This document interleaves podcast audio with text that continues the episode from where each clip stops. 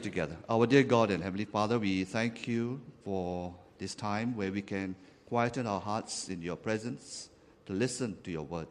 Thank you for guiding Brother Raj this past days, Lord, as he meditates on this passage on the life of Nathaniel. Father, indeed, your word gives life, and we pray that the Holy Spirit will speak through him, minister the truth that you want each one of us to listen to and to apply in our lives. So that, Lord, as we leave this service this morning, we will know that yes, there is something we can do that will bring about a small change in our life.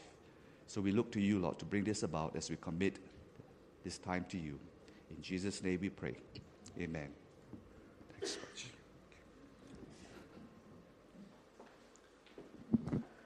Hi, would you turn your Bibles to uh, John chapter 1?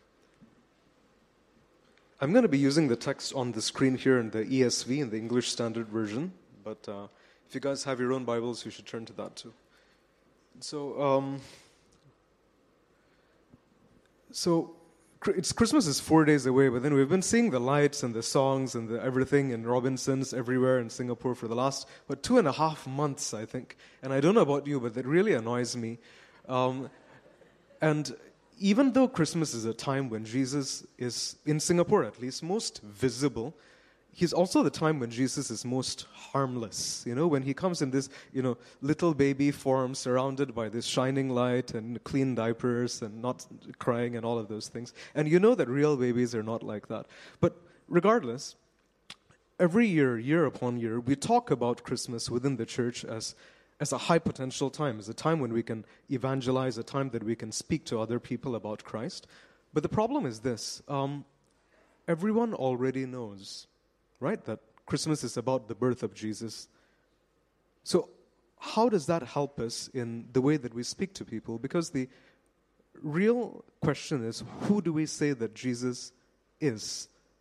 When we're confronted by people who ask, what, what is Christmas about? What does it mean to you? Um, wh- why are you celebrating this? And so that's the question. And so there are a hundred different answers that, correct answers that the Bible would give you. And um, from across the Bible, from the Old Testament to the New Testament. And that's one of the reasons why I think it's a great idea to sign up for the Tuesday Bible study. Uh, I have, and I think you should too. Uh, but for today, what we're going to do is we're going to try and look at one answer to this question of who do we say that Jesus is from this text, John chapter 1, uh, verse 43 to 51. And so, before we look at the text itself, it'll probably be a good idea to take a step back and look at the whole Gospel of John. And what is John really trying to say in his entire Gospel? And he tells us in John chapter 29, verse 30 to 31, where he talks about his entire gospel. And he says, Now Jesus did many other signs which are not written in this book, in this gospel, but these are written, the things that John tells us about in his gospel, these are written so that you may believe that Jesus is the Christ, the Son of God, and that by believing you may have life in his name. So, the reason why John writes is so that we will understand who Jesus is, that we'll be able to believe him and have life in his name. And so that should shape, that should color the way that we, that we view any text within, um, within the Gospel of John. And so now, with that in the back of our mind, I'd like us to look at our text, John chapter 1, verse 43 to 51. And what we're trying to answer while looking at this text is the question this Christmas, who do we say that Jesus is? Right? So I'm going to start reading from uh, verse 43. The next day, Jesus decided to go to Galilee, and he found Philip and said to him, Follow me.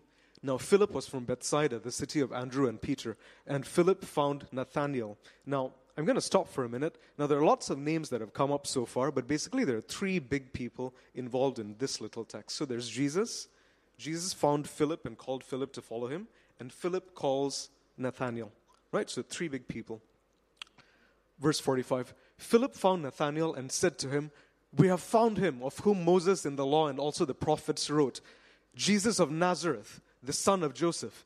And so Philip's calling Nathanael and he's telling him, We have found him. And, and who is this him? It's this person they've all been expecting, they've all been waiting for, this Messiah, the coming one, the one who was written about by Moses and the prophets and the entire Old Testament. And he says that this person that we're waiting for, this is Jesus of Nazareth the son of Joseph. And you have Nathanael's answer in verse 46 Can anything good come out of Nazareth? And Philip, what else can he say? He says, Well, come and see. Now, why this? You know, why, why this skepticism? Why this doubt on the part of Nathanael? For you and I, when we speak of Jesus, when we think of Jesus, when you say Jesus of Nazareth, you know, Nazareth has all of these overtones of, of greatness and, and, and Jesus and kingdom and all of that, but not so in that time. Because at the time, Nazareth is this, it's um, the one in this little red block. Nazareth is this little sleepy village surrounded by a large number of larger, more important cities. And in one sense, you know, saying that we have found the coming king and he's coming from Nazareth. It's a bit like saying, we have decided who is going to be running for next presidential election. Great, you know, which school does he come from? He comes from Kampong Kambing Church, or you know, Kampong Kambing you know, Primary School or something. And, and the answer that you'd get is, what? Who? Not, not Raffles or ACJC. I don't know. You guys know your schools better than I do. But, you know, not any of these great schools. Kampong Kambing. What good thing can come out of Kampong Kambing? And so that's that's the kind of response that he was getting. And, and what Philip said was, just come and see. And so that's the kind of first part of that text, which is where Philip and Nathaniel are having this exchange. And now Philip kind of drops out of the scene, and what you have for the rest of the text is just Nathaniel speaking with Jesus. And so Jesus saw Nathanael coming toward him and said of him, Behold, an Israelite indeed, in whom there is no deceit. And Nathanael says to him, How do you know me? And Jesus answers him, Before Philip called you, when you were under the fig tree, I saw you. Now, this is something that has, is open to a range of interpretations. Different people try to squeeze a lot of meaning out of the idea of under the fig tree. What does that mean? Does it mean that he was um, uh, he was someone who was truly faithful to the idea of Israel as God's fig tree? Does it mean that he was sitting under the fig tree, reading his Bible and waiting for Jesus to come? Does it, it, it doesn't matter. There are a couple of different interpretations, but as far as we know, Jesus saw him sitting under a fig tree. And so I'm going to leave it at that. And uh, but the point is that when he was far away, when he was invisible to Jesus, Jesus could see him. And this is Jesus expressing, demonstrating in some way his supernatural power. And when Jesus does that, Nathanael goes all the way. Nathanael's answer is Nathanael answered him, Rabbi, you are the Son of God. You are the King of Israel. Never mind that you're from Nazareth or you're the son of Joseph, but you are the King of Israel. And so you can see that Nathanael's not someone who seems to be quite easily persuaded. And if you wanted to sell him your car or something, you know, this is the kind of guy that you want to, to find. But Jesus answers him in verse 50 Because I said to you, I saw you under the fig tree, do you believe? You will see greater things than these. Verse 51 And Jesus said to him, Truly, truly, I say to you, you will see heaven opened and the angels of God ascending and descending on the Son of Man. Now, that's the end of the text that we're looking at today, and it is an intensely rich text. There's lots of different parts of this that can all be taken in different directions to, to speak to us about lots of different things. When I went to the BGST library, to, uh, to a library to pick up a commentary to prepare for this sermon, I found in the gospel sections, there's the section for the commentary on Matthew, on Mark, on Luke, and then on John. You know, so it's huge amount of material. There's there's a lot of richness in the Gospel of John and this particular text that we can look at. But what we're going to do is we're going to focus on just one little aspect, and that is back to the question that we started off with, and that is, who do we say that Jesus is from this text? And what I want to draw your attention to is this that after Jesus' demonstration of power, after Jesus has been introduced as the one that they've all been waiting for, Nathanael looks at Jesus and calls him, You are the King of Israel. But what Jesus does is says, refers to himself as the Son of Man. Now, what, what, what does that mean? You know, what, what, why the contrast between the way that Philip or Nathaniel talk about Jesus and the way that Jesus himself talks about himself. Now, you've heard this term many, many times, have you not? I mean, anyone who's read the Bible, who's read the New Testament, is familiar with the term the Son of Man, this expression. But what does it mean? And it's important that you know because Jesus, this is Jesus' favorite designation for himself, the favorite term that Jesus uses when he talks about himself. And he uses this term more than 80 times. But what does it actually mean? And what it means is it comes out of something else, it pulls back upon the term that is used in the book of Daniel in the Old Testament. Now, in the book of Daniel, most of us know about the first part of the book of Daniel. The book of Daniel, I think it's what, 12 or 14 chapters. And the first six chapters is about the story of Daniel and his friends, um, you know, uh, with Nebuchadnezzar and being thrown into the lion's den and all of that stuff. And then after that, from chapter kind of later part of 6, 7 onwards, all the way until, until the end, Daniel is a book of apocalyptic, a book of prophecy about what happens after those times. And in chapter 7, the first thing that happens is there's a summary of all of world history. And Daniel talks about a vision where he sees four great beasts that come out, and each of them is given a kingdom. Each of them is given to rule over the entire world. There's one that looks like a lion, there's one that looks like a leopard, there's one that looks like a bear, one that just looks like a really scary beast. And that all of these in images, different human kingdoms come and go and they take over and they rule over the entire world for eras. But then at the end of that, the final state is this Daniel chapter 7, verse 13 to 14. Verse 13, Daniel says, I saw in the night visions, and behold, with the clouds of heaven, there came one like a son of man and he came to the Ancient of Days and was presented before him. And so, whereas before it's been all of these beasts that have ruled over the world, it's been this, the, the, this lion, this dragon, this uh, leopard, this bear. Now it's one like a son of man who comes before the Ancient of Days. And what happens is, verse 14, and to him, to the Son of Man, was given dominion and glory and a kingdom that all peoples, nations, and languages should serve, should serve him.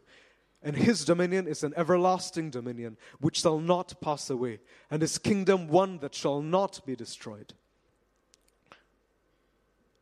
And so Daniel speaks about there are going to be human kings, there are going to be great powers that are going to rule over the world for a time. But when the end comes, the Son of Man come, will come. And when he comes, he will be given dominion over all peoples, all nations, all languages. And so when Nathanael calls Jesus the King of Israel, the King of my people, the King of our 15,000 you know, ethnic group, and Jesus says, You're not wrong. I am king over you, but I'm also the Son of Man, the king over all nations, all peoples, the entire world. And so Nathaniel's view of Jesus, Nathaniel's picture of Jesus as Messiah was too small, too limited, too private, his own little king. And Jesus corrects him. A lot like how we think of our own little favorite football team. Um, you know, this is my Jesus, who is my king, in the same way that Arsenal is my favorite football, football team. Or, you know, I, I, I don't watch football, so I don't really know. All of these other, you know, Manchester United, La, La United, La, whatever. Um, but Nathaniel's view of Jesus was as his own private preference, his own private king, the king over his own ethnic group. And Jesus says, I'm not yours. I am the king over all peoples. And so, as we come to Christmas, and all over Singapore, all over the world, everybody celebrates Christmas. Everybody puts up a tree, puts up lights. They talk of Christmas as the time when Christians celebrate the birth of their God. But how do we view Christmas? Who do we say that Jesus is? What do we say that Christmas is about? We are not going to make this exact same mistake that Nathaniel did. We're not going to say that Jesus is the king of Israel But is it possible that when we speak of the significance of, significance of Christmas, we say that we celebrate Christmas because we celebrate the birth of Jesus, who is the God of Christians? And if that's the way that we think of him, it's not wrong, but it's too small. Do we think of Jesus as the God of my personal salvation, the one who came to die for me? And that's true, but that's too small he did not only come for you because he's the Son of Man given dominion over all peoples and all nations and all languages. Do we think of the kingship of Jesus as his command, as the area that he's able to reign and have control over, as the Lord of my life? And that's true. But if that's all he is and he's got nothing to say to your family or your place of work or for your nation or for the, your neighborhood or for the rest of the world, if he's not the Lord of all of these other things, then he's too small. He's not the Son of Man. And we've made the same mistake that Nathaniel has. If he's the Son of Man, and to him is given dominion, verse 14, and glory, and a kingdom that all peoples, nations, and languages should serve him. If this is our Jesus, then Christmas is about the birth of Jesus, not of your private God, not of your private Savior, not of your private Lord, but of the Son of Man who's given dominion over all. And that must be the way that we come into Christmas. And what that means is that on Christmas morning, when you and I get up and we celebrate the birth of our King, we're not celebrating the birth of our King alone. We're celebrating the coming to earth, the incarnation of the King of the entire universe, of the entire world. Even if most of them don't recognize it, don't know that, we are celebrating on their behalf for the birth of their King as well as ours. And that is Jesus' birth on Christmas. Now, who do you say that Jesus is? If you believe this, if you know this to be true, then what would change in your life or in the way that you celebrated Christmas if you believed this, if you lived like this? Now, for, for the next few minutes, what I'm going to do is I've talked until now about the interaction between Nathaniel and Jesus and how Jesus speaks of himself as the Son of Man and how the Old Testament defines the Son of Man as the one who rules over all things. But what does this mean for you and me? And for now, I'm not going to talk about what the Bible says, but about what it would mean for me. And what it means for me may be different from what it means for you. But I hope that this at least triggers your thought on what it should mean. And so, what would change for me, for Raj's life, if I really believe that Jesus is the Son of Man, given dominion over all things. It should change how I worship Jesus. There are different ways to worship Him, there are different ways to sing and think of Him. But there are some ways of thinking about Him, of worshiping Jesus, that are essentially private and limited and for me and Jesus of my personal piety, of me going away on, on this, you know, silent retreat to be alone with Jesus, to have boyfriend time, girlfriend time with Jesus. Private worship. And, and this is not wrong. But if that's the only way I'm worshiping Jesus, if my way of relating him to him does not include, does not relate to his dominion over the rest of the world, then my Jesus is too small it would change the way that I follow Jesus. And this is closely related to the first one. Again, when we think of what it means for us to follow Jesus, to consecrate ourselves to Jesus, to give our lives to Jesus, a range of things comes to mind the things that I'm supposed to do, the good things I'm supposed to do, the bad things I'm supposed to give up. But if all of these things are limited to private things that I do between me and Jesus, my Bible study time, if I measure how much I'm following Jesus by how much quiet time I'm doing in the morning, how much prayer I'm doing, and that's all, it's not somehow related to the way that Jesus is over the king over all people and other people, then the way that I follow Jesus is too small. I, I, I, there's this guy that I work with in the NUH emergency department, and um, apparently for the last close to 10 years, he, he's a believer. Every Christmas, he spent at work, uh, you know, in the emergency department or, or, on call in the hospital or something. And he was asked by a, a, a nurse, you know, last Christmas, Aren't you Christian? Why aren't you in church? Why are you here working?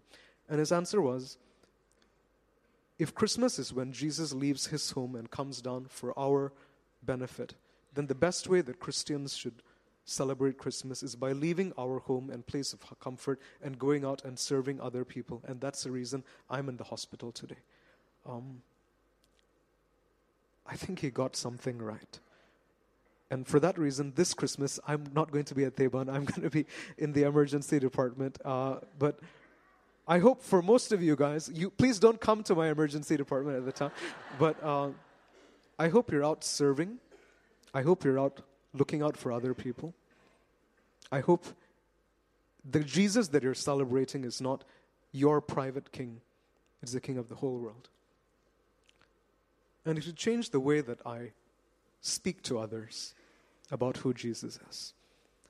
As I said in the morning, as in, right in the beginning, it's easy for us in multicultural, multi religious Singapore to celebrate every great religious feast. And we talk about Christmas at the time that we, as we Christians, celebrate the birth of our God, and it's not. It's the time that we celebrate the God of the whole universe, of every people, even when they don't recognize it. And for some of you, if you're not a believer and you're here um, or you're visiting us, um, it's the same thing that I have to tell to you that this is the Jesus that we worship, this is the Jesus that we celebrate. He's our King, and He is also your King. And you can disagree with me, but we will not agree that He is just my private King and He doesn't make a call upon you. He does. And if you'd like to know what that means to give your allegiance to Jesus, to come to Jesus, to follow Jesus, to give your life to Jesus, um, if you've been brought here by somebody, speak to that person. They'll be able to tell you what that means. Or if at the end of the service you come up here, um, speak to me. I'd, I'd be glad to speak to you about what that means. I'm going to invite the musicians to come up because we're going to end now. And what I'd like us to do is all of us to stand. And I've spoken about three ways in which it makes a difference to my life, um, how I think about Jesus as my own private God versus the Son of Man, who's the God of all things. It changes the way that I worship, it changes the way that I work, it changes the way that I witness. And for just a minute, I want you to think. I want you to close your eyes and just think with me about what it means for you to think of Jesus as the Son of Man, as the God of all things, that you will not make the same mistake that Nathaniel did of restricting him to your own private life. What does it mean for Jesus to be the King of all things? And I want you to look back at your own life over this past year from the last Christmas until this one and ask has, has the way that I've worshiped Jesus, the way that I've thought about Jesus, is the way that I've served Him, has the way that I've witnessed to Him, have all of these things reflected a great God, a Son of Man, or has it reflected only a, a little private Manchester United, my own little private God? Because if your God has been too small, if your Jesus has been too small, then it's time to, to repent and to ask the Holy Spirit to, to change your heart so that this Christmas you'd be faithful to Jesus as He really is in all of His greatness.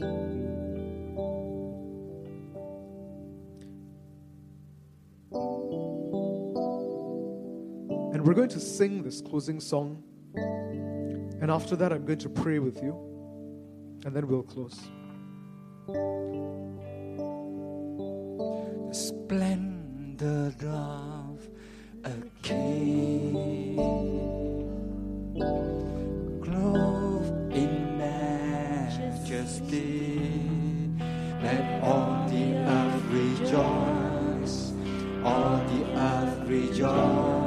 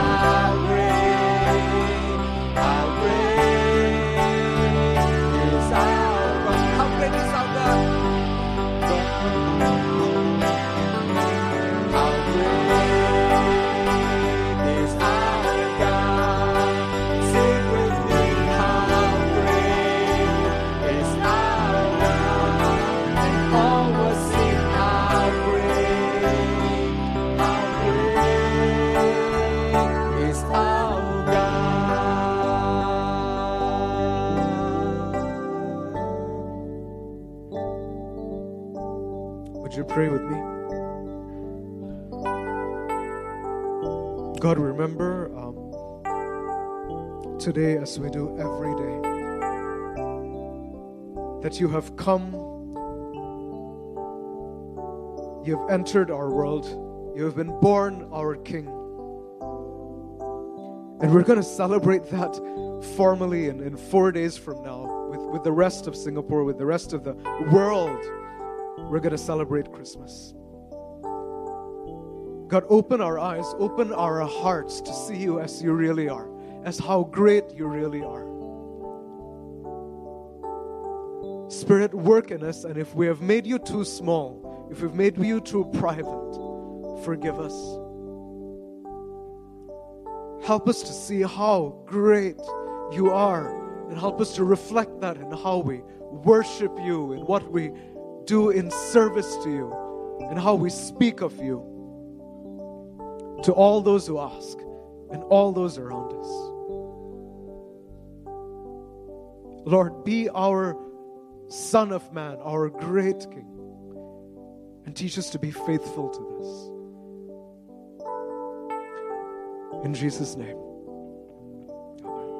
Amen. The service is over. Happy Christmas.